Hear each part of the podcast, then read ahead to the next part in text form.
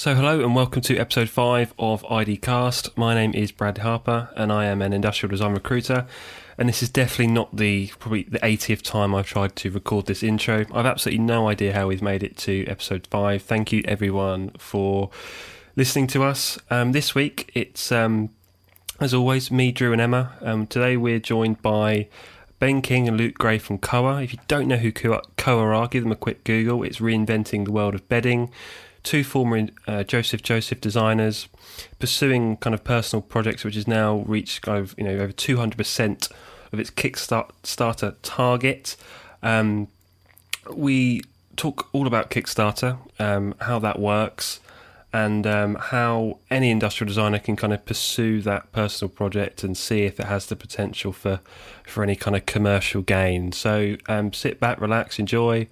I'd say listen to this one in the garden, but the weather's absolutely miserable. So, um, yeah, thanks for tuning in and uh, catch up soon.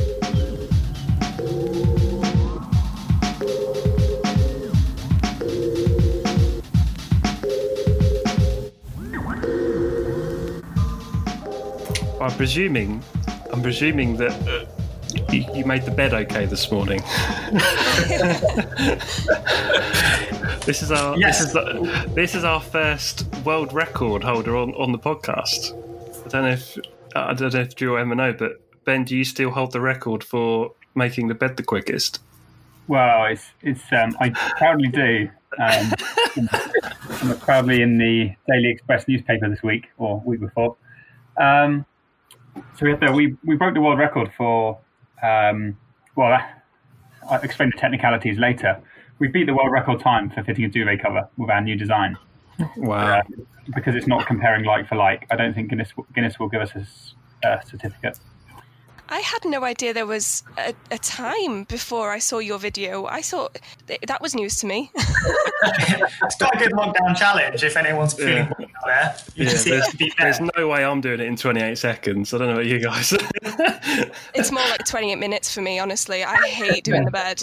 I am so excited to talk to you guys because you've just invented something that I didn't realize I needed so badly. oh, fantastic.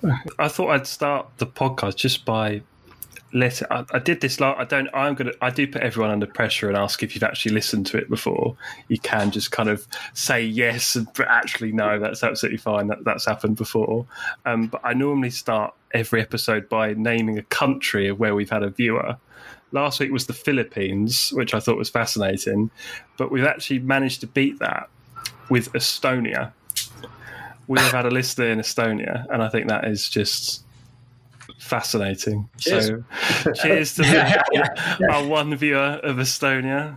Um, so next week, I don't know. We might hit, we might hit Africa next week or something. I just think that'd be mental if we could somehow find a listener in. Well, we're uh, planning to uh, post this on to our to our Kickstarter audience. Um, so we've had people backing from all over the world. So we'll see. Wow. Where's the weirdest place you've had backing? Oh, you got up there, Luke. There's some good ones. Uh, I think there was Macedonia. It was very early on. Very okay. keen. Nice. Um, and we, and we, we, we were getting loads of shipping prices and estimating where the percentage breakdown from which countries would be, and it really wasn't our estimation at all. You got it there, Luke? Yeah, just that. Um, You'll be spending more money on shipping than the actual duvet itself. Yeah. yeah, yeah, yeah. that was a stressful part because you can't count for every country, but. Um, Taiwan, uh, Europe's been very popular, and obviously the US and the UK. Wow, cool. So just um, tell our one viewer of Estonia um, who who you guys are and, and what you do, um, and uh, just give us the, the, the little run view of of Koa and how it all came about and all that kind of stuff. Should I give the spiel, Luke? Uh, yeah, you start. Have you nailed it down now? Have you? I was going to say I'm expecting this to be really tight. Yeah. oh, this, is, this, is, the friendly design spiel. So, my, so my, myself and Luke are both industrial designers who really love inventive products. So we started Koa two years ago. Um, I guess we, yeah, to, to, develop products that kind of solve a problem and are a bit inventive. And, and we've been working on um, focusing in on on bedding. So two weeks ago we launched our inventive bedding brand after two two um, two years of work on this. And our first product is an easy change duvet cover. So as we were chatting, it's it's um, a record-breaking duvet cover, but it's also, it's mainly our, our aim with this first product was to make a duvet cover that's delightfully easy to fit. Um, and yeah, so back it's kind of been a for us. It's been a great journey. It's been a we've got a background in design, but the journey's been in making the idea real.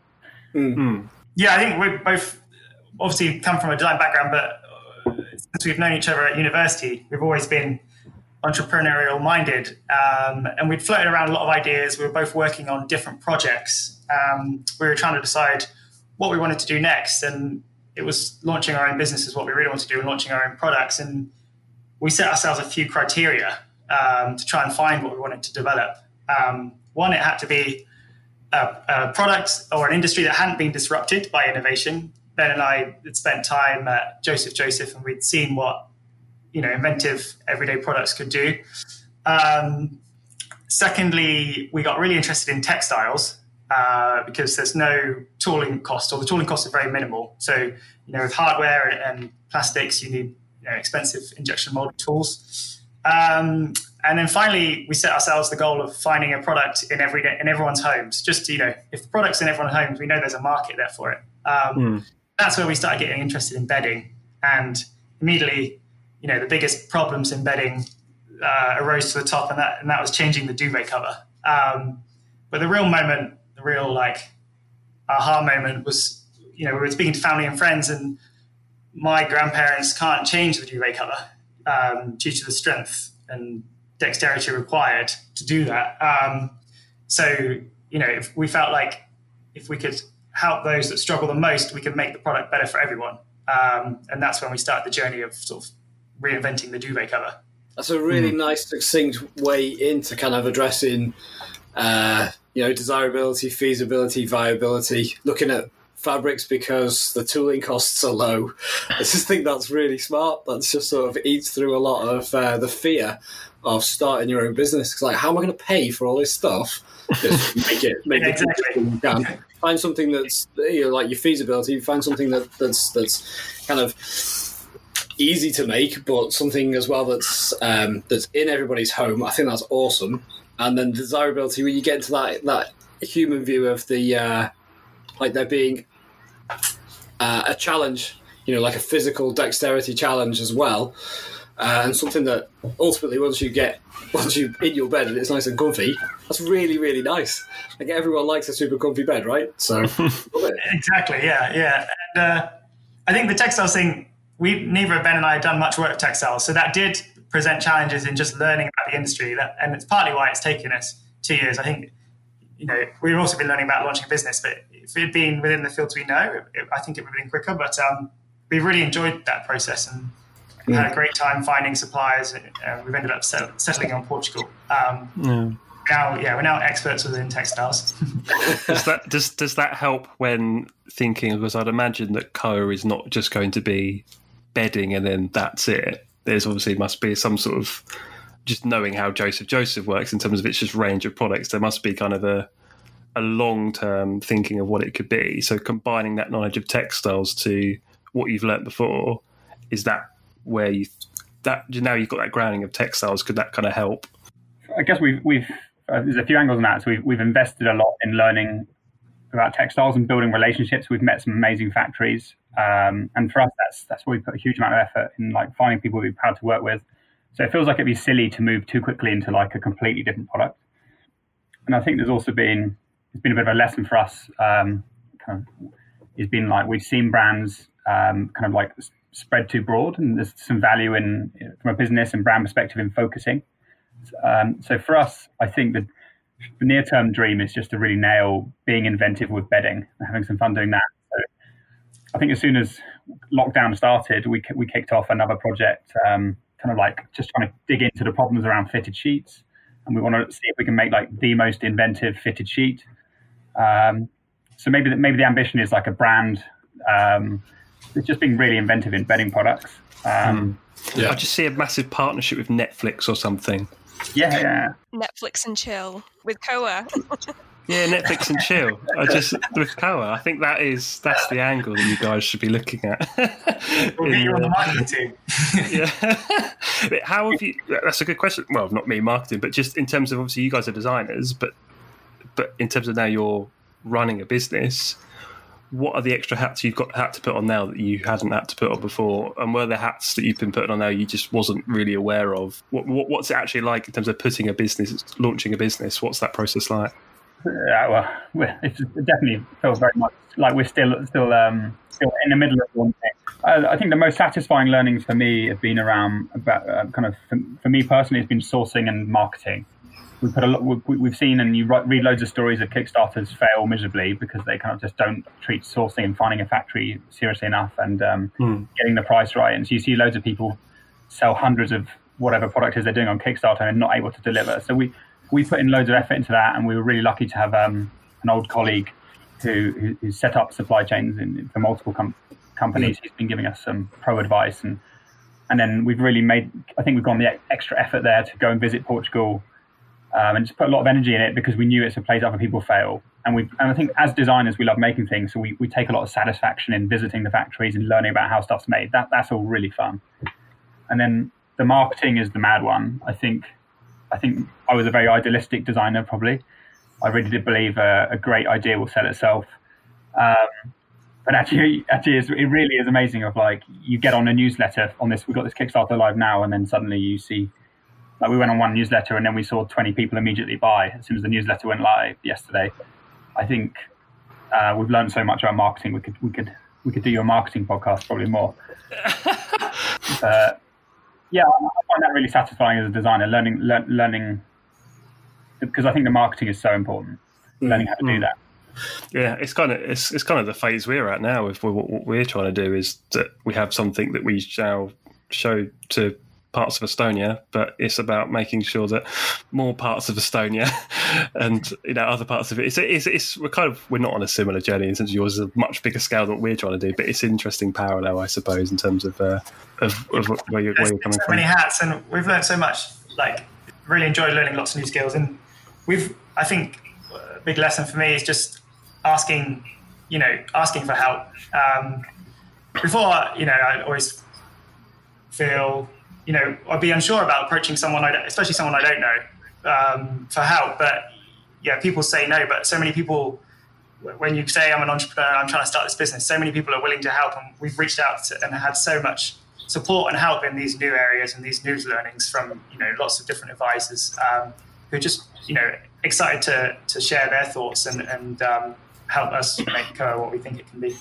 Yeah, I'm really interested to find out when when was that moment when you two sat down and was like, uh, was you both at Joseph Joseph at the time, or was it just like a a pint after work or something, and it was like we no. should just do our own thing. How did that How did that relationship form? Um, it's not like they'll ever hear, so you can say what you want. Like no, Joseph, Joseph, I think it was. I think we both really had it in us, and we were quite close friends. We both knew we were very similar uh, in like goals and how we were driven. So we, we I think at the time we'd both been working on um, separate projects. I've been I've been work, I've literally spent two years in my evenings and weekends grafting on this um, idea for a keyboard.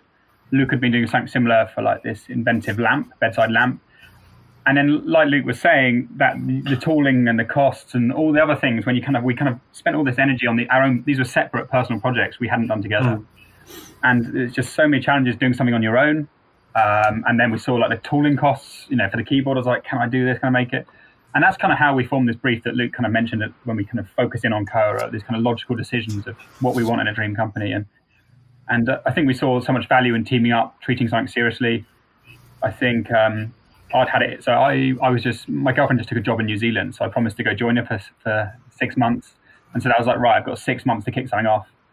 Um, and so I think, I think I think I approached Luke and was like, I'm really keen to do something, and, and he was on board. Um, and then that, that's when we more just like looked at our projects that we'd been working on separately, and we were really critical of like, okay, if we're going to do something, what should it be? Mm. Uh, and we just started Koa quite logically at the beginning. Uh, it's probably over two years ago now, um, mm. and think, yeah, you were you had um, you just gone to New Zealand, and I finished at Joseph Joseph, and I, had, I was on a six month contract with Beryl, the cycling tech startup um, which I really enjoyed. Um, but yeah, we've had quite an we've got quite an unorthodox co-founder relationship because uh, Ben returned from New Zealand uh, for two weeks, and then I've I moved permanently to Chicago. So we're rarely in the same country. um, so we rely heavily on things like Slack. Um, yeah. communicate. But um, since then, I, I travel back uh, every now and then. Obviously, not at the moment, but um, we managed to make make it work. And, and at, so at the beginning, like I, I, for me, it was I was chasing this computer keyboard for a while and trying to make it happen on your own. I think the value in in doing something, particularly in the early stages when something looks so raw and you got, you know, it's kind of when you tell someone you've got an idea or you work on this thing, but it's in, in the early stages, it's quite depressing to tell your friends what you're up to because you don't have much to show you show for yourself. But when you're doing it with a friend, you've got that extra energy, the extra skills to inject. Um, I think, like at the beginning, say I had a really busy month, or if I wasn't well for a week, but I knew Luke was cracking on with it, and vice versa. You, I think it's quite motivating. Yeah. Or if you know your partner's really grafting on a project, um, it motivates you to really right. I need to step Hmm. up. We can do it. So I've never never regretted partnering up to launch. Yeah, would that would that be advice then to designers right now that are thinking about person? You know, there'd be people out there a lot more time on their hands, and they might be thinking maybe now's the time that I can pursue a personal project. Would that be some advice you give then? Find a colleague, Yeah. find someone to. It's not easy, it's easy though, is it? You've re- the person Yeah. you partner with, you've really got to, you really got to trust, and I don't know, You've got to be, um, like for, I, I think me and Luke are close friends, and I, there's not a lot of other people I could have approached. I'm going to lose friends on this podcast now, aren't I? But um, quite specific. You look for in a in a business partner. Yeah. Um, I don't think there's a lot of other people I could have approached or it would work with. I think you've got to be aligned in what you're, you're chasing. So me and Luke both love these kind of inventive products. We love design. We love, but if you find that person, Keep them. But yeah, further to the personal projects, uh, big fan of a personal project, and you know, it, it, just find something you enjoy doing in your spare time, and it'll turn into, you know, it makes it much easier to turn it into your full time job. Um, Yeah, one of the things you often hear is like how you deprioritize your own um, your own adventure. Uh, but if you've got a buddy, you know you um, you have someone that you like you you you almost have a bit of a burden, or you like you owe them something, or you can feel like that as well, and, and then you know that they're supporting you too. Uh, I'd, I'd say like th- from what you described as well that kind of helps you stay to it a little bit as well, rather than go, oh, I'll get to that thing, you know, when I've got a minute. You know, gives you a bit of focus. Hundred percent, yeah, yeah, yeah. And you can bounce ideas off each other as well. I think that's like the most important thing. Yeah. there's, there's, I think there was times at the beginning where where probably our biggest biggest of, of myself and Luke, one of the biggest downfalls is we've got such an overlap in skill set. We're very similar. It means we're really aligned and we're chasing the same thing. um, but then, but um, yeah, we're, we're dream world. You might be a bit more different and have a bit more varied skills between us. Um, but I think there was a time where when we were starting when I don't know, like uh, we we went through like a, I'm thinking about like the design council accelerator program, so we might put in an ex, uh, application for that, and I, I might work on it, then I hand it into Luke, and he had his bit on it. Was uh, doing something in a as like a duo.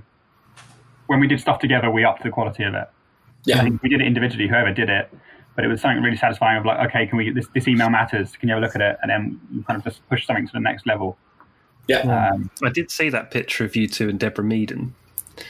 yeah, Um, yeah. So, so uh, in terms of that investment, was that part of that? Was it was it the design council? Was it Spark or something? Am I wrong in saying that, or am I right? What what what is that, and how did you get involved with that?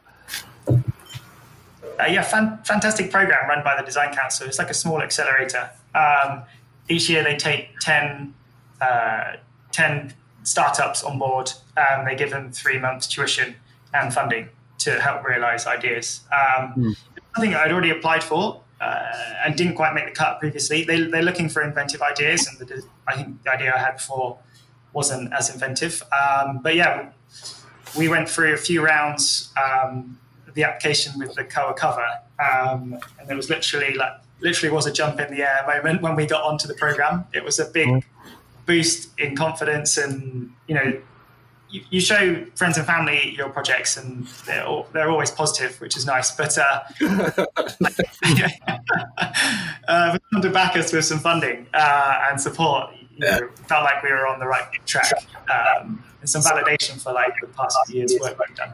No, that's nice. But, but De- just, just the point on Deborah there, she she was she presented. We this was a grant, so it was and and that many. You know, it was really vital for us. But she presented this grant and this award at the thing, um, and then we, we really pushed that press photo. And now we, we even recently we've been having people email us like, I haven't seen this episode of Dragon's Den. Did I miss it?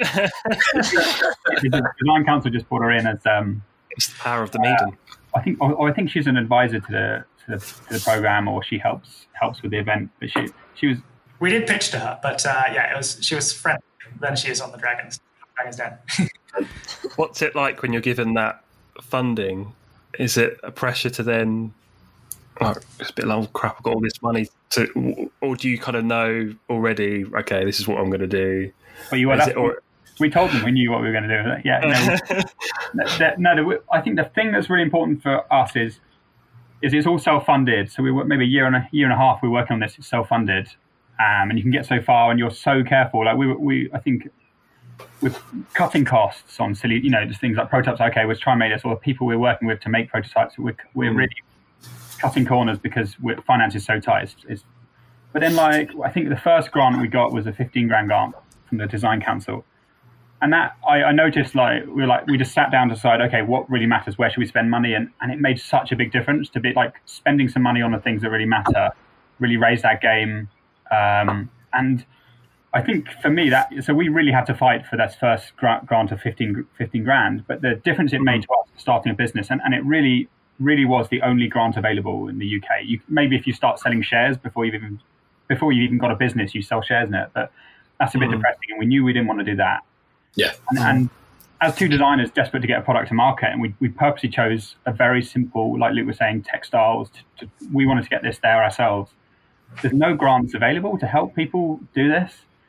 Um, there's, and there's a lot of them were titled um, "groundbreaking innovation" was like a requirement, and our passion is is just like improving these everyday products. You know, Mhm. solving small, solving these everyday problems, is, and they're things that aren't really they're kind of like groundbreaking innovation. They're kind of looking for like the next augmented augmented reality Yeah, Yeah, yeah. so I, I really wish there was more available for, for designers just, just really improving everyday products. Yeah. And so that's why this meant, like Lou was saying, it really did mean so much to us because it was the only grant available that we could, if we could win it, it was the only one we could get. And it's, Yeah. it's really made this possible. I mean, you raise a good point there about um, like the value of a USP rather than the value of like just a nuanced improvement um, to a, to a user experience, and how as a designer it can be really difficult to sell that nuance because you've got to have like the, the flashy headline, um, and sometimes just like it just feels really good isn't quite enough to spark interest. Yeah, hundred percent. I think, I think, I guess we like to think in a world of betting, as is groundbreaking innovation. Um, like a super inventive product, and it was that's what, like even with this grant, we were pitched up against um, kind of like high tech drinks water filtering systems and things like that. It was quite funny to be standing there pitching for what, what was a, a duvet cover. But it was, you know, in, in the world of duvet covers, it is inventive, and we're kind of proud of this simple everyday product. Um, yeah. but you, I know, I know, I know what you mean, isn't it? I think, but you you are seeing a lot of these brands shine through now. That that it's just like beautifully designed, well made, Mm. um, and there is like a following for these products and brands. Prob- probably, um, probably at, at the kind of design we like doing, and like this brand of inventive bedding, it pro- we probably want to lean into these products that do have a bit of a story, a bit of a USP. Mhm. Um, and it, may- you know, if you do it badly, it can be a it can it can be pretty horrible. Um, but I think if you you know if, if you also care about how it's made, and if you also care that it's a really beautiful product, um, I think that's where we love being is, try, is trying to make these inventive products. It, it sounds very much similarly into the into the way you're describing it. Very similar to how Joseph Joseph describes itself. Um, I remember I've never seen a group of people be more enthusiastic about a bin before um, than, than going up there. Um, I don't, uh, it's just it's just um, it's it's just that kind of um, all about solving an everyday problem. That is, that Yeah. is what the, the business is built built around. It, it seems like you've you've taken that on. Is that Yeah. like a, a mindset thing? Uh, Anton Rich, so it's a homewares brand in, in UK, and Joseph Joseph. I think we we worked for them. I think we both started out in a in like an ideas team. They had to like raise the level of ideas they had internally, Hmm. and um, I think we for sure we've been really inspired by um, their thinking, their approach. Um, um, and they, they, they, they, strive for these inventive products. So 100% we uh, really valued our time working with them. Um, I think I think when I first joined them, there was something really refreshing in a really ambitious brand that wants to mm. that wants to raise the game of their products. That's kind of what I loved about Joseph Joseph, and I was really proud to be there. They were kind of they weren't happy doing Me Too homewares. Mm. Uh, yeah. So that's what we end up doing. I guess I'd really, you know, I'd love that association with Joseph Joseph. It's that same idea as well, isn't it? Of if you feel like you can use that product every day, you feel like you've succeeded. I guess you know we. I think we discussed this in a, in a previous podcast where um, if you're designing for like first class um, first class airplane seats, chances are you're never going to use that. It's not as satisfying as you actually designing something that you can see benefit in it personally. You know, I guess yeah. it's a different kind of different kind of experience. Not designing for the one percent. Yeah, exactly. Yeah. I, think there's something so fun about designing products that everyone uses. You can go around a friend's house and see it there. Um, yeah, yeah, definitely. Myself personally, I'm not. I don't. I don't love. Uh, I see like the sexy in industrial design world is like the Bluetooth speakers and the headphones. I think that's not where I get my kicks. Uh, mm. I hmm. think for sure we're similar in that. I mean, Luke, it's it's these yeah these everyday products that that your grandma uses, but so does your best mate. Everyday products and unloved tools we've been looking at a lot. it it really is one of those products where you look at you watch the video of of your kind of ad campaign, and generally, it's like, why have I never thought of that? Like it's just such a simple idea. Now I'm in my mid twenties, and bedding has not changed since I've been alive, and it's probably not changed much for donkey's years.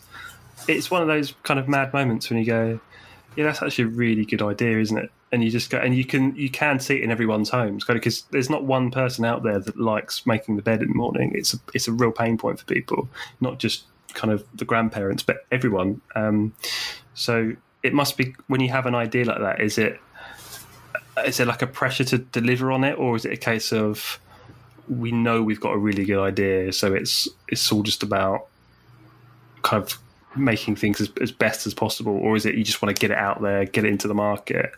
Um, what things have you kind of all of that? Like sometimes we're like like okay, we've really solved this problem. We've got a great product. At times we're right, is this the right thing? um, but, but we go back to the testing and we know it. We, we can see, you know, we, we know it's the right thing. Um, so I think that's more just uh, like learning to launch a business and, and the ups and downs of that. Um, it, it, has turned out like the product has, does get some marmite reaction. So not everybody likes the zip on the top of the bed. Um, but we that was something that came up early on, and we've we've we've worked into the design to to alleviate those concerns and worries. Um, and the current construction we have, which is a zip down the middle on the top and then two zips at the bottom, is the easiest way to change it, and it allows access to every corner within an arm's length. Um, we tried lots of different variations of zippers and um, you know lots of different constructions, but what we have is the most effective way to change the bed.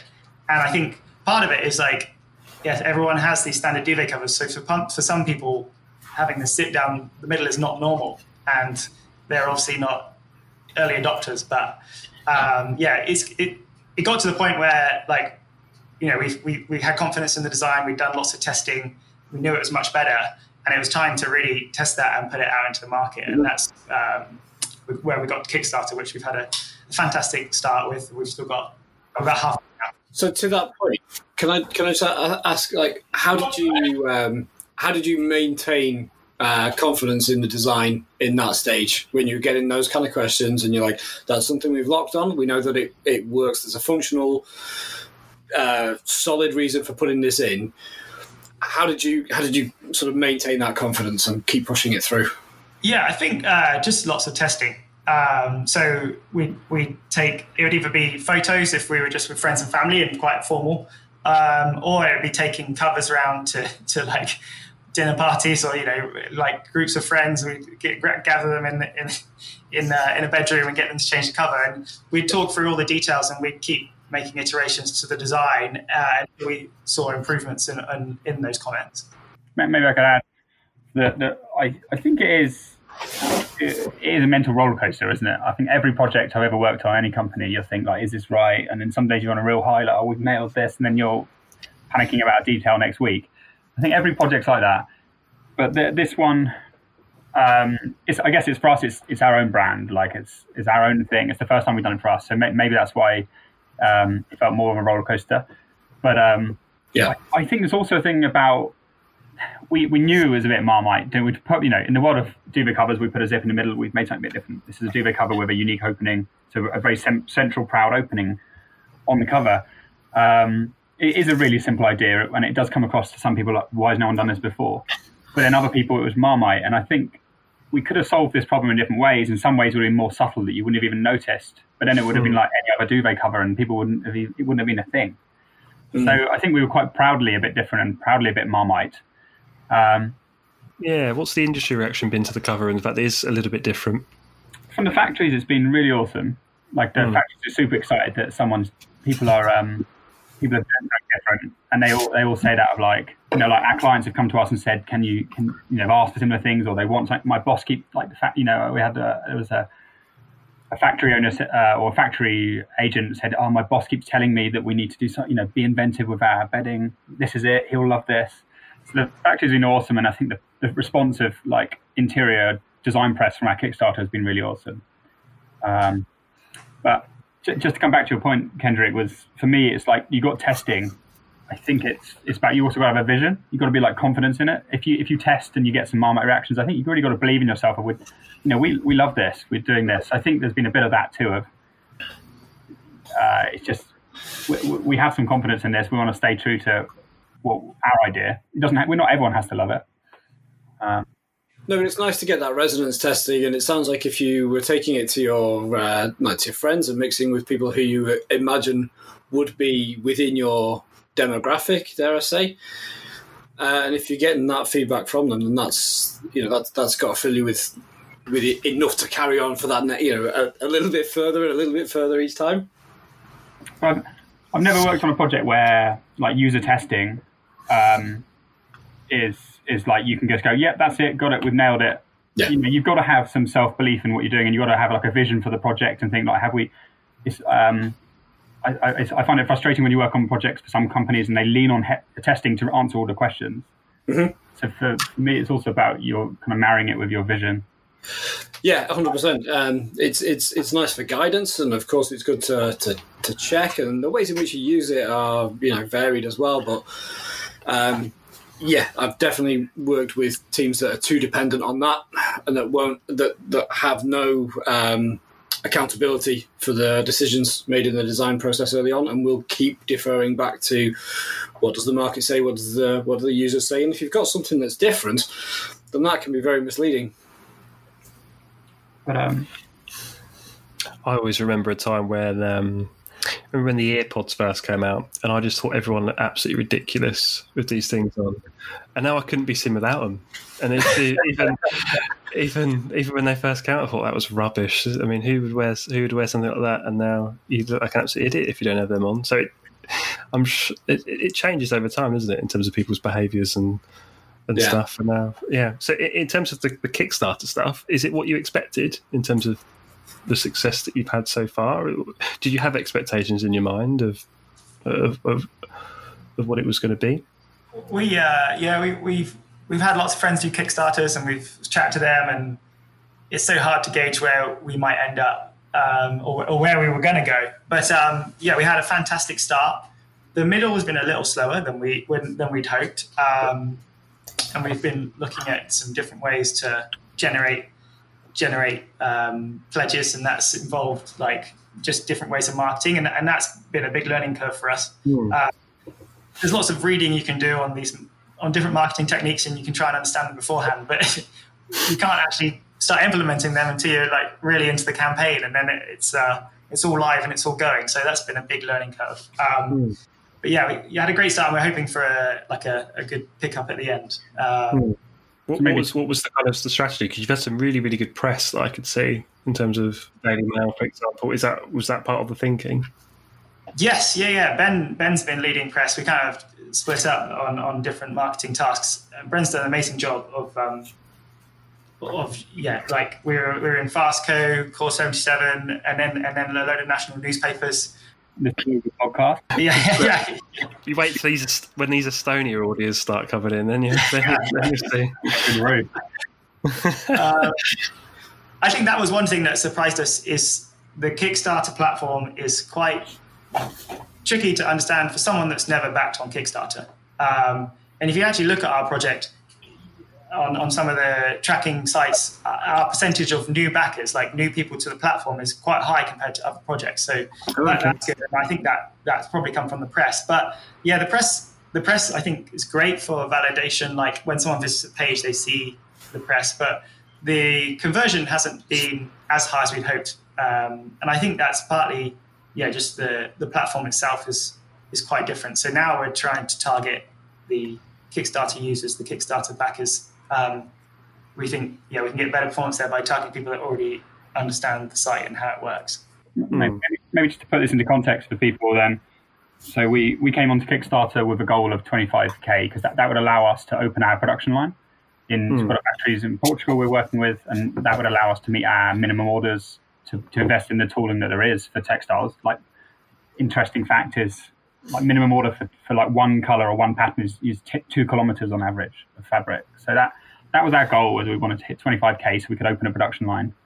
Um, but then you, there's all these mad stories on there of people raising loads. Um, Luke's got a close friend who's kind of on his third campaign in the millions, and um, so we, we we kept moving the goal ourselves of like, what do we want out of this? And Yeah. Well, like you, you dream it might be millions, but I think one big takeaway, and and and so in yeah, in context at the moment, we we're on just kind of coming up to 50k, 400, almost 450 backers, kind of yeah. that kind of territory.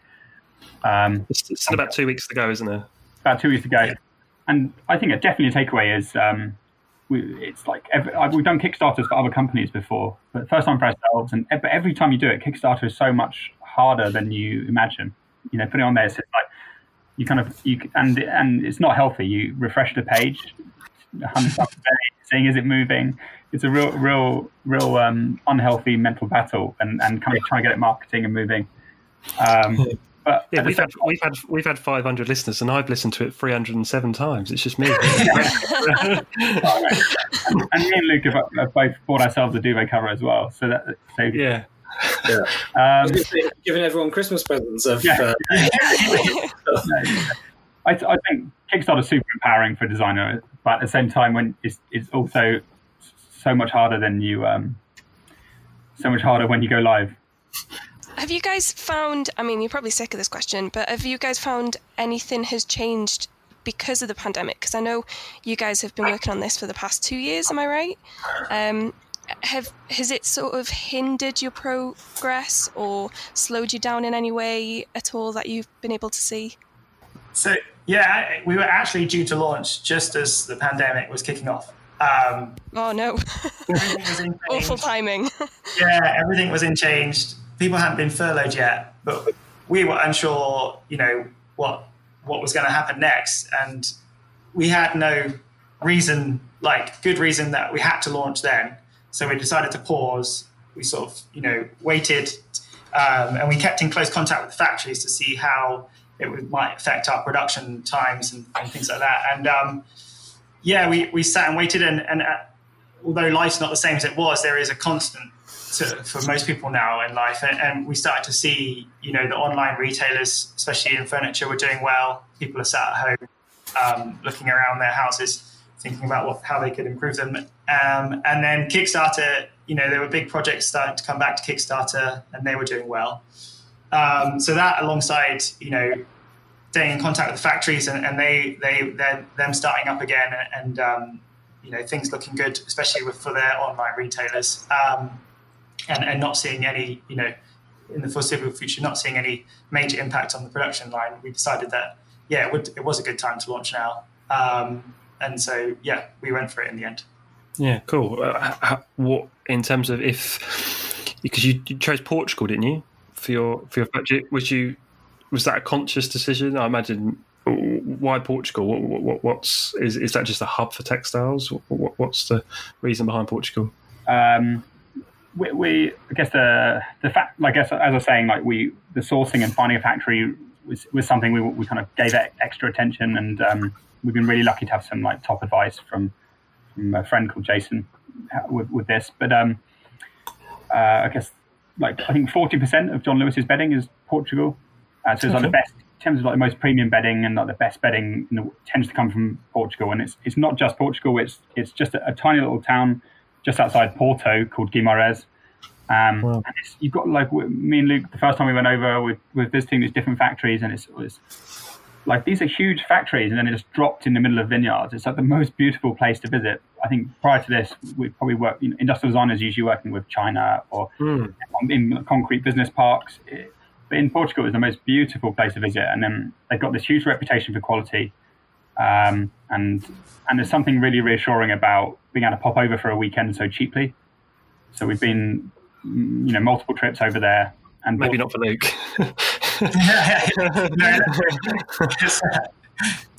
but um, yeah, there's like I, I think we're really proud of the factories we found, um, mm. and and visiting them is like like a like a mini holiday. We, we looked globally. We did spend time looking globally. We, we reviewed prices and, and, and spent a long time researching different factories. And in the end, we came down between India and Portugal. Um, and for Ben and myself, as we you know, as we're running this business, it's important to find ethical and sustainable factories as well. So we searched hmm. hard in India for those. Um, by the time we found some good ones, they were uh, getting close to the price of Portugal, um, and, and, we felt that, you know, Portugal, yeah, like Ben said, if you know we can keep closer tabs on on production, it's easy to fly over for a day to have a meeting if there's any details that need correcting and and for bedding factories, this our product is very inventive. Normally, they're used to stitching two squares together. So, as a, as a, as a our design is, a lot more complexity. And so, for getting this into production, we felt like, you know, Portugal was great. We can we can react quicker. We can we can go over, and then and they're also willing to be a lot more flexible uh, in order quantities, um, and, and, they had some great sustainable um, sustainable um, factors to them as well. So yeah, I think Portugal we're really proud to be working with. Hmm. So what makes the Koa product sustainable then? What is it about that process that that makes it sustainable? Yeah, so using Portugal, uh, you know, we're using high quality, high quality, high quality cotton. We've got a long lasting design, so we don't want a design that we're going to put out there and uh, it breaks and someone has to buy a new one. You know, we're, yeah. using high quality zippers. Um, great cotton, so it's a long lasting design. And then the factories have got lots of different environmental guidelines that they follow, um, but our factories are Oeko-Tex certified, so there's no harmful chemicals used in the production of cotton. Hmm. Um, and uh, different parts of the supply chain are also using like solar and wind power um, and working to minimize the amount of water used, so recycling water in, during production as well. Um, aside from that, yeah, it's 100% cotton. Nice. A natural material. was it? Is that always a thing from the start? Is this needs to be sustainable? I think yeah, it's like obviously Ben and I are designers, but like when we talked about starting our own business, it you know it's something that was important to us. Um, you know, if we're going to be putting our ideas out there, you know, we're not only responsible for the design now, you, obviously you're responsible for for its end life. If it, but this is our business as well, so we wanted to make you know, for us it was important. Yeah.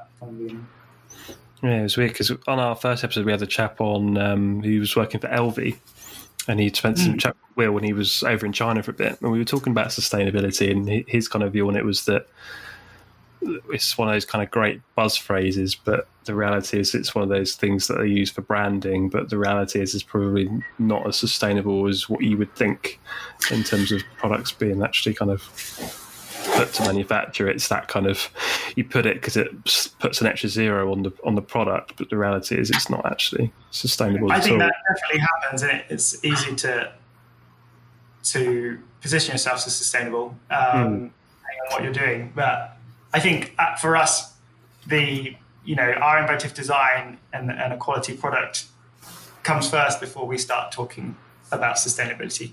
Um, mm. You know, it, it, was more just a personal thing me and Ben. Um, and it was a really interesting. When I get there was a really interesting when we first started. When you wanted to, to like inventive bedding, and it was like we are trying to just get on paper and it's like um, what is this brand? What are we trying to chase? What what do we care about? Um, and we had a, had a um, kind of a friend who like um, a guy called Andy Whitlock who specializes in helping companies find these this brands their brand stories. And uh, we are uh, super grateful for him for helping us out because we had nothing to show at this time, but we was like, we're going to start a betting company. Um, but the, what the kind of stuff we are talking about with him, and I, I, think I get I get a feeling that that like so he's helping startups and big companies work out what they stand for, what's their story, and I, I think I think they get it a lot of. We knew we cared about sustainability. We are like, is that a brand value? Is that is that is that what we want to stand for? Is that you know how important is that to us? And I think he kind of like, you know, it can, it can be something that we care for and something that all our products are, but it's not the reason Koa exists. Mm. Um, and so he kind of helped us muddle through all these things we care about, but find like actually it's just like in, you know, inventive bedding and solving these everyday problems. So that's what you guys love. That's what you're about. Mm. Um, so it was, it was, it was a really interesting, but like super helpful kind of um, muddle he helped us sort out. Okay, cool. So now, now you've got all this extra money that's come through because you're on forty-eight thousand. What do you plan to do with that? Can you have? Is it two production lines now because you've got double? Where, where does the where does that? you've got you've got four hundred and forty-five backers that will be listening to this, wondering where their money's going. So, what's the plan? So, so just to be completely transparent, there's still. Um, I think at, the, at a moment we're at a point where we'll still be putting in a bit of our own money to get the production line open, but it's possible. Like we've got this pot of money that we, have got from the grant does show how much money it does cost, though, doesn't it, to, to actually put something into production? We're, we're so grateful to people helping us. Like a huge amount of it has been friends and family when we first launched our Kickstarter, and, and to help us, all these people, friends and family, and then and now people, people, randomers from the internet, are helping us launch our business. I think that's so so grateful, and um, I, the next step, I guess, we, we don't actually. The, the dream is to open our online store of in, inventive bedding stuff. Um, okay. And to, to, to do that, it still is a leap. There's still like a, a cash flow gap, and we're kind of working our way there. Um, but, but, but I guess like that day that we kind of made the funding for our first production line, that was super exciting for us. You know, when you're working on this for two years and you know it can finally be a thing, that was really cool. Yeah. What was that, is that the most exciting moment so far in the journey? Uh, I think I think it sounds silly, but that, that grant meant a huge amount to us. That was um, that was um, some celebratory beers and some, some dancing. Doesn't sound silly at all. That sounds realistic. That sounds like the start of like someone enabling your dreams that you've been working hard at to start coming true, and for you to turn those dreams into plans and and get going. Have you got any questions, Drew? Because I know you're you're working on kind of a lamp, aren't you, at the minute, and you're trying your own kind of stuff. um, actually, no, I have been thinking about a few things um, as uh, actually, but um, I mean, yeah, I'm one of those that, uh, as you guys alluded to earlier, there's a lot of uh, personal projects that are always rattling around in the brain. Uh, I think that's uh, the inspiration that I'm taking is like is, is leaning on the right buddy, and I do have a couple in mind, uh, and um, that's, what, that's what you're giving away. But no, I'm, I'm uh, circling the drain with one because I just I, I, feel like the in the in the same way that you guys talked about having similar overlapping skill sets. Me and my buddy are very, very, very different, uh, and I know that we can sort of lend each other. We've got a very clear division of labour in that way. So I'm just interested in hearing how you guys sort of tackled that and how more about how you yeah, I guess your division of labour and your uh, taking on responsibility for that when you are remote, even even you know pre COVID madness. Yeah, yeah. I think uh, starting out, we weren't very good at it. we we double up on tasks a lot, and um, you know we weren't the most efficient. And I guess at that point, there wasn't urgencies in time. Like you know, there was no deadline that we were going to launch on this date yet. So we we weren't as efficient as we could be, but as we move forwards, we both made the conscious decision to to like put more time to Koa, and, and that was going part time, freelancing, and, and, things like that, and, and uh, putting days to Koa each week. Um, yeah. We're you know effectively we're taking a loss on our earnings to do that, and that's when you know I think we started sharpening up how we work, and I think it's just been a process of finding finding you know who who enjoys what and who is is more effective at doing those different tasks. Um, and it's still times.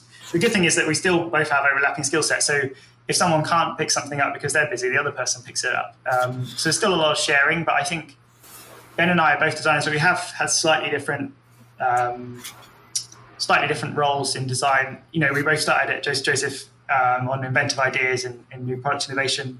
Um, I ended up moving across to design management for a while. So I learned some different skills of, you know, making sure the project meets the right budget and, and the right cost and things like that. So, um, you know, I, have leaned into those areas and then Ben's, you know, in the learning of marketing has sort of picked that up and, and leaned on, leaned more into those areas. Um, I think it's something we're still learning and finding out, but yeah. definitely getting more defined roles as we move forwards. I think at, at, the beginning, I'd say though, there's, there's a weird thing of what you know, we want to start a company or you know, dinner party. What is it that you, what is it you guys do when you've got nothing to show for yourself, like no no brand, not not much of a logo, or you know, like uh, no product to show. That's a really weird time, and like every single task, like you're you're trying to meet a factory or present yourself really because you really care about meeting a factory and present yourself really carefully, or you're yeah, you know, you're in these scenarios at, that point, I think everything we did, it's almost like we were working on stuff together. And, and I, t- I mentioned earlier about like when we did stuff together, we were raising the bar than when we did it separately. But I think it was really important at the beginning because because because uh, we didn't have much, we weren't much yet. Um, yeah. So it was, you know at then, but now I, I think um, the more assets, the more friends who've chipped in to help us get where we are. Um, so we've had um, a really kind school friend of mine, um, JP, has been helping us. He's given like two days a week to help us in marketing um, for the last few months. I mean, it's hugely grateful.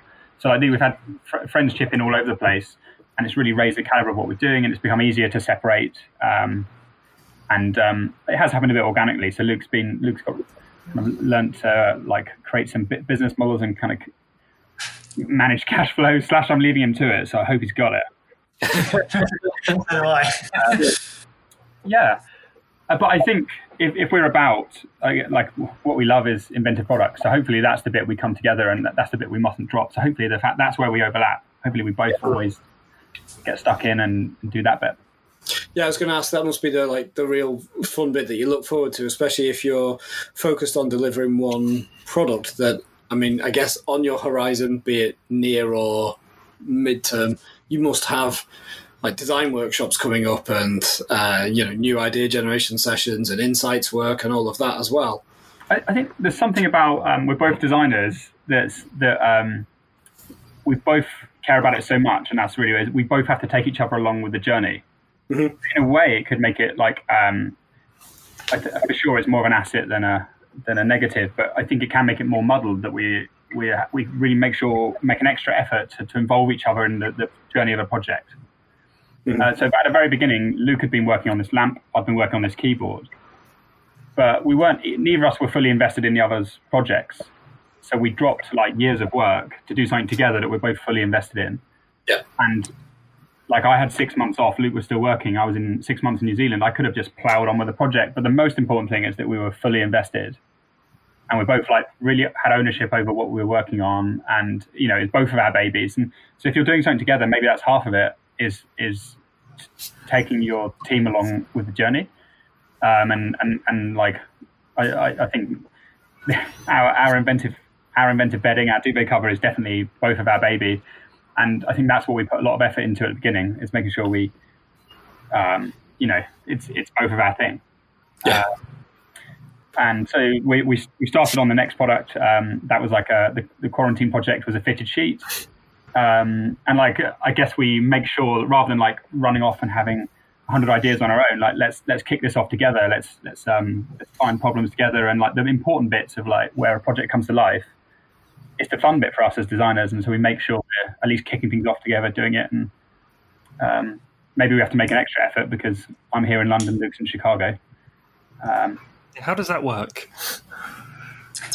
The physical products obviously is quite hard. Um, uh, yeah, it worked okay at the beginning. I think uh, Ben would sew something, uh, test it, and then he'd either send it to me or I'd sew I'd sew the same thing up, um, and then I'd test it and, and we'd move forwards like that. And huge amount just, of photos, isn't it? Huge amount. Yeah, videos, photos, lots of uh, describing to each other how it, how it's functioning, how it's working, uh, making decisions. On that. Um, it's, it's the same goes for when we get samples from the factory. I, I, it would be amazing if we ever are in the same room. Uh, yeah, we've had about two weeks we're in the same room, and um, they've been really productive weeks. So maybe one day. Yeah, so in because there'll be lots of, you know, through general lockdown, there'll be lots of people now that they won't be working in the same office as, as Mm. colleagues. So what what advice would you give? Is it is it generally just plenty of videos and pictures? You know, in terms of collaborating, now what's what's been working really well for you? practical tools. Um, the latest one, Luke, I think Luke found, uh, but, but I totally love is Miro. Yeah, yeah. Software. That's awesome. Really awesome. It's like a whiteboarding, post-it noting online for your browser. Um, but you can like skip. We can this this brainstorm we did at the beginning of quarantine. We kicked off on there. So that's only a recent thing. Um, we we Slack is is a weird thing, but like but so there's only two of us, but we have um, a Slack channel for every area of the business running. So we divide up like when we're talking about sourcing, it kind of goes into that section of the channel. So maybe we pretend that we have a business of many departments. Um, Yeah. Yeah. For some reason, dividing up into these sections really helps.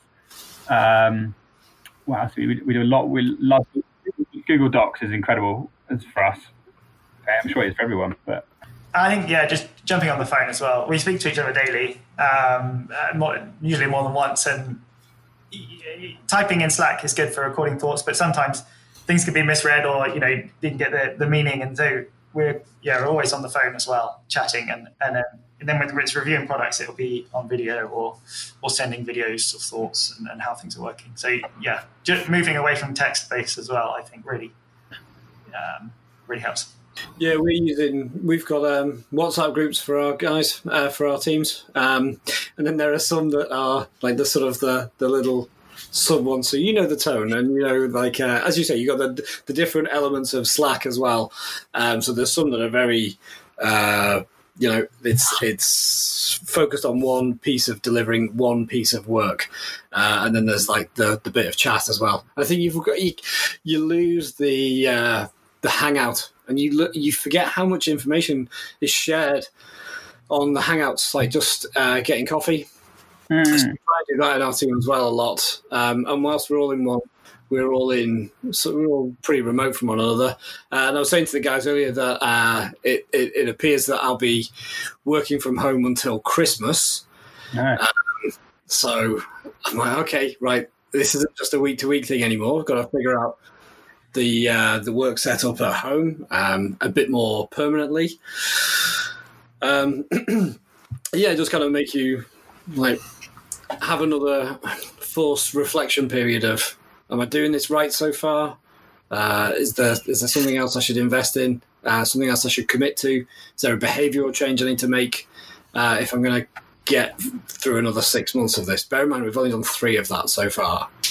Um, yeah I, I think that te- yeah completely agree with like the just the social hangout there's a there's an opening there for some kind of i think like zoom i've seen like my my partner works for mars the design company and they have like a friday social where they might do a quiz or something and a beer um, it's still not quite the same as i think when you're on zoom it's a group conversation you, you can't just have the individual conversations when you're in a group and yeah. like you let so many things get lost I think we're all tired of that Thursday quiz now, aren't we? Yeah. Yeah, we've done that for, for years actually as well uh, in our team, like a five for Friday quiz. Um, and if you win it, the next week you have to come up with the five questions. They have to be things that you can't Google uh, and all of that. But actually, since lockdown, people are like just less into it because it used to be like you try and sneak answers. You know, you sort of go for a lap of the office and see if you could see what other people were typing. Can't do that now. So I think most of the fun was just cheating at the quiz. It's like trying to do it properly. It's a bit. It's like it's just not quite as engaging. I, Um, yeah, there's definitely things like that. Um, but yeah, we're trying to get a regular um, Xbox night together of just playing some NBA or FIFA or something. You know, something you can pick up and put down. Mm. Um, but again, like if you're looking at a screen all day, I don't know if I can really be asked with looking at a screen for an to hang out with people. I'd rather go for a walk. Out, out of interest, what now you're in Chicago? What what have you learnt about design out in the US? Is it I I know you've probably been doing the majority of stuff as Koa anyway, but have you noticed any differences with what design is like on the other side? Um, yeah, it's quite. That's a difficult one. Um, oh, we only ask difficult questions here. I mean, the the transformation from metric to imperial has been a nightmare. Um, yeah. I can't like I still struggle. I spent I did uh, I was freelancing quite a lot for Joseph Joseph whilst here, so that that helps. Uh, obviously working metric, but um, working with more and more US based companies now, so that that's real troublesome. Um, but I'm getting there. Um, I'm, I'm super jealous of Luke for the workspace he works in. You should, you should talk about that. Yeah, um, so Chicago has got a lot of manufacturing around the city. Um, and a few years ago, uh, a couple of people set up a, a, space, an innovation space called mHUB. Um, and they had, you know, a couple of, they managed to generate a couple of million in investment. And it, it's like a professional makerspace. Um, I think there's now like six, 600 startups there. Um, amazing facilities, a huge space. Um, and I, yeah, before the lockdown, I was working from there daily. Um, but just having that network there was amazing. Um, you know, just a different world to to London. Yeah, we really need something like it in London. Um, I've never heard of anything like it, like injection molding machines. Yeah, little injection molding machines. Um, the, the, facilities are amazing. I, there's so many personal projects I want to work on, but haven't had the time to to, to, to, to do that. Um, but you know, they, it's a combination of these startups, but they're also bringing in bringing in bigger companies that are taking up larger offices because they want to be part yeah. of this innovative space. So I don't know if it's properly announced yet, but I'll, i think Google are coming. Um, they're going to have a small office there, um, amongst others. So yeah, it's a really exciting space to be in. I, will miss that when I go. Um, mm. But yeah, we could do something like it in London. I think. Do you think there's a tighter knit community of industrial designers over in the US? I mean, I know it's a bigger country, but maybe in Chicago, as opposed to um, the UK, how would you sort of um, compare them? Um, I think similar to the UK. I think they they really value entrepreneurship over here. Obviously, the American dream. Yeah, it's the American dream, and I, you know, maybe in the UK, you say you're an entrepreneur. people might not be as interested or you know over here. They want to know what you're up to they want to know your story um, they want to hear your pitch. Um, so definitely like entrepreneurship is uh, more highly regarded maybe or you know just there's more interest in it over here. So mm. yeah. But design I, I think similar amount of I've, I've got involved over here in IDSA like the Industrial Designers Association. They hold events at, at, uh, at mHUB and I've got managed to meet quite a few people through that. Um, but I think similar to the UK, I think the, the industry is quite small. It's very easy to know find someone that knows someone that knows someone you know. Um. Over here, the same as it is in the UK. Yeah, yeah, it's, it's what we found doing this actually is that everyone kind of knows everyone, but there wasn't that kind of one central point, if that made sense. Um, yeah. So that's why we kind of put things like a podcast together because every every other podcast is mainly US based. Um, so that's what we found. Um, so it's been quite interesting actually putting this together and we put something up and then someone sends me a message saying oh i used to work with that person or you know it's all everyone kind of knows everyone. Um, it's uh, it's friendly as well isn't it? Like I've, I've been i've sort of bracing myself for someone to go, yeah, I've worked with that guy, and yeah. so, it's been it's been very friendly and supportive. It's been very nice. You haven't seen Brad's messages. I haven't yeah, seen. Yeah. yeah. You don't see the messages like on LinkedIn. So for uh, for product two, um, aside from the sort of the short term changes to our environment and culture and all of that type of thing, are there any big things that you think you're going to do differently? Um, I, th- I think there's um, there's going to be um, there's going to be a little itch. I think with like we've got we've got this friend who's just like nailed launching products on Kickstarter, and, and it is a lot about marketing. Um, but that, like you're saying, how, what, where's the next step of our business? It, that would help you leap that kind of like jump that cash flow gap. Mm-hmm. And also, just as a designer, just for like to kind of put something out there that really goes. I think we're going to have that itch, and so maybe we'll look at it from that perspective of like what what have been the challenges this time. Yeah. Um, it might it might be a bit critical. We've learned so much about Kickstarter. We, we thought, well, we did know a lot and we thought we knew enough, but we didn't know enough about Kickstarter. We've learned so much this time around, and you know, we, we're already we're already at the moment trying to work into the campaign and, and, and, and tweak it and make it as effective as possible. But I think So, what have you learned about Kickstarter? Would you say? What are the, the big learnings from it? One thing, you know, we thought it may be an issue at the beginning, but I think it's proven to be a bigger issue than we thought. Is Kickstarter is not like a normal e-commerce store, and you have these pledges on the side. You can only have so many, otherwise, you know, you just keep scrolling for ages, and it's difficult to find what you need. The challenge with bedding is we have we have one product, but there's many SKUs. So there's four colors, and then there's multiple sizes, and trying to make that a smooth process in as many boxes as possible. We've grouped sizes, and people will, you know, select what they want afterwards, hmm. and and group colors, and that for an audience that understand Kickstarter, I think has been okay. We've seen good traction from like, you know, Kickstarter-based newsletters, but for the outside world, that's been really challenging. You know, even friends and family have been messaging us like, "Yeah, I, I want this. Exactly, how do I do that?" So, trying to figure that, like, trying to figure out how we do the next product with, you know, bedding is just so many SKUs. That's going to be a big, big uh, area we're going to work into simplifying. It might, I guess, it could be fun to do something. Um, the duvet cover is about as simple as products get. Um, it's taken us a lot of time to, to learn to join all the dots, but it is a simple product. But to go even simpler, um, because we talked about working with Portugal, like yeah, there are there's, there's there's there are like cost challenges in working with Portugal, but we wanted to work with those factories because they, they were the kind of people we wanted to partner with. Um, but it's, it's, it's kind of pushed our, our launch duvet cover to, to like a really premium price point, and we kind of wonder is that too premium for Kickstarter or for this idea?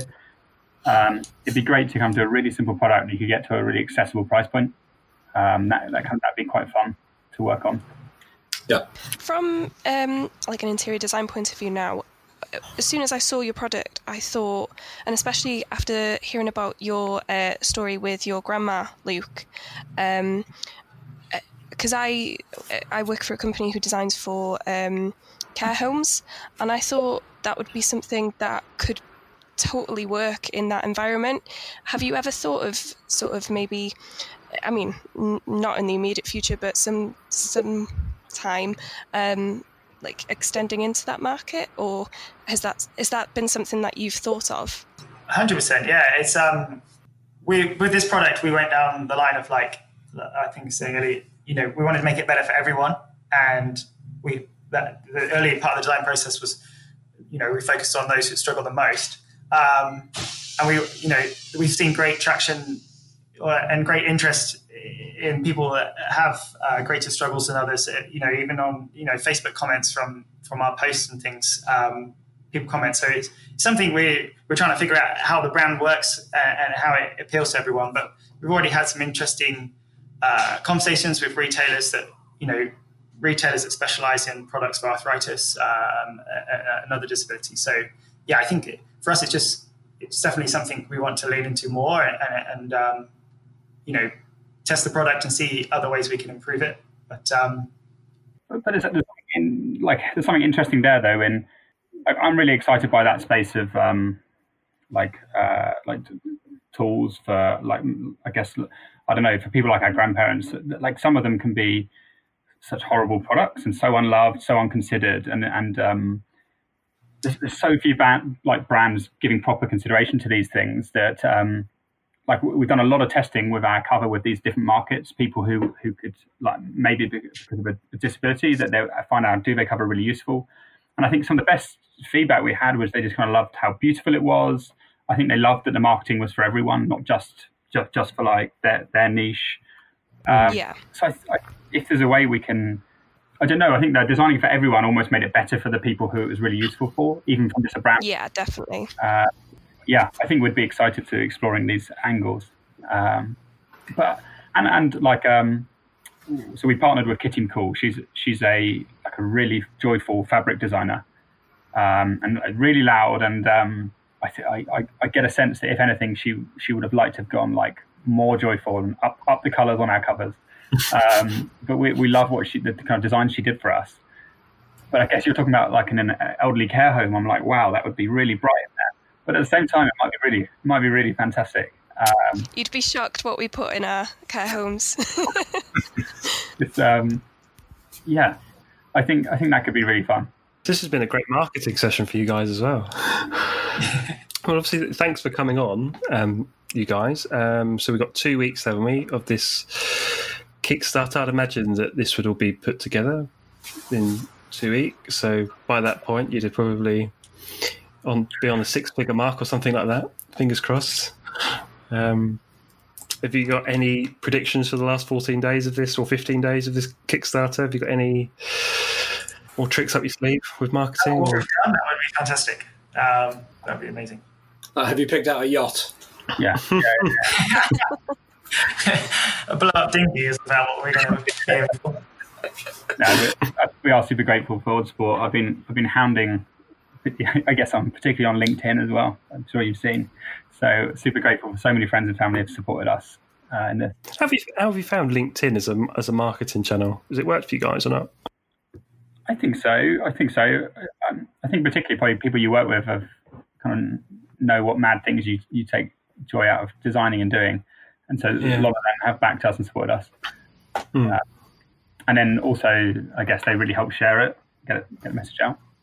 Yeah, I spend an unholy amount of time on LinkedIn. I dread to. I, um, I'm not going to reveal how much time I spend on LinkedIn, but that's unfortunate part of the uh, of the day job, unfortunately. But uh, yeah, it's interesting to see that if that, um, that it does work for you though, because I always find it's quite a it's a channel that's not really looked at. at Really, it seems quite something that particularly brands they don't really push LinkedIn as a channel. But for something like us, when it's like quite a personal project, and it's Mm. like when your connections on LinkedIn, the friends, it's it's nice that they help you push something out. I, I feel like people do help you share it, help get get the message out. Mm. Um, I, I would say 30, 40 percent could be friends and family, uh, colleagues. I quite like seeing sort of development stories on LinkedIn though, because it's not the type of thing you'd put onto Instagram. That's all about everything being finished and wonderful. Um, but LinkedIn can be one of those places I think where you know you can talk about the development story and you know depending on what you're able to share from an IP and NDA point of view, but um, you know the sort of the toils. I think that's an interesting story. Yeah, and it opens opportunities like this as well. Like, uh, you know, it might not be direct sales, but it opens up, you know, other people to speak to, or, or you know, yeah, opens up other doors. Well, uh, thanks for coming on, guys. I'll certainly be uh, backing the project at some point this evening. Thank you so much. Thanks for your support. It's been So, really, uh, really interesting. Thanks, guys. So it's good been really luck. nice to meet you. Good luck, guys. Good luck with everything. Thanks for having us.